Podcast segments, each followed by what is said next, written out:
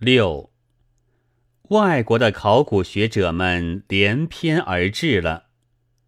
久已服，中国的学者们也早已口口声声的叫着宝古宝古，但是不能革新的人种也不能保古的，所以外国的考古学者们便连篇而至了。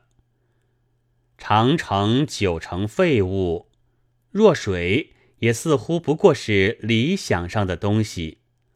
老大的国民尽钻在僵硬的传统里，不肯变革，衰朽到毫无精力了，还要自相残杀。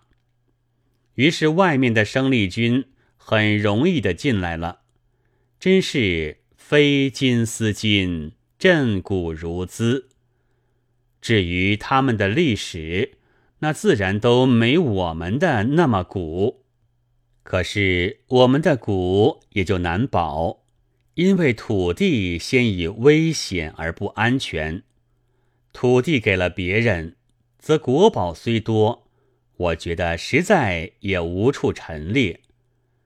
但宝古家还在痛骂革新，力保旧物的干。用玻璃板印些宋版书，每部定价几十几百元。涅盘，涅盘，涅盘。佛自汉时已入中国，其古色古香为何如哉？买几些旧书和金石，是取古爱国人士，略作考证，感应目录。就升为学者或高人，而外国人所得的古董，却每从高人的高尚的袖底里，共清风一同流出。即不然，归安陆氏的必宋，为现陈氏的时钟，其子孙尚能世守否？现在外国的考古学者们便连篇而至了。他们活有余力，则以考古；但考古尚可，帮同保古就更可怕了。有些外人很希望中国永是一个大古董，以供他们的赏鉴。这虽然可恶，却还不奇。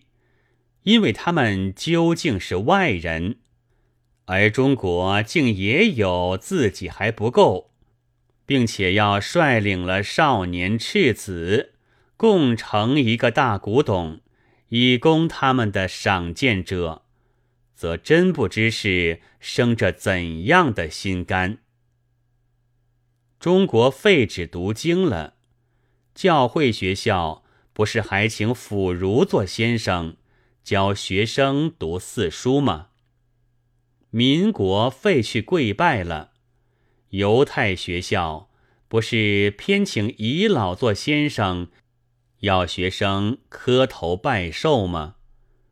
外国人办给中国人看的报纸，不是最反对五四以来的小改革吗？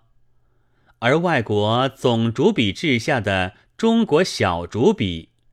则倒是崇拜道学、保存国粹的。但是无论如何，不改革是生存也为难的，而况保古，现状就是铁证，比保古家的万言书有力得多。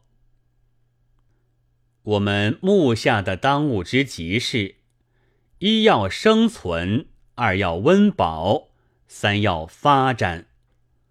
苟有阻碍这前途者，无论是古是今，是人是鬼，是三坟五典，百宋千元，天求河图，今人遇佛，祖传完散，秘制高丹，全都踏倒他。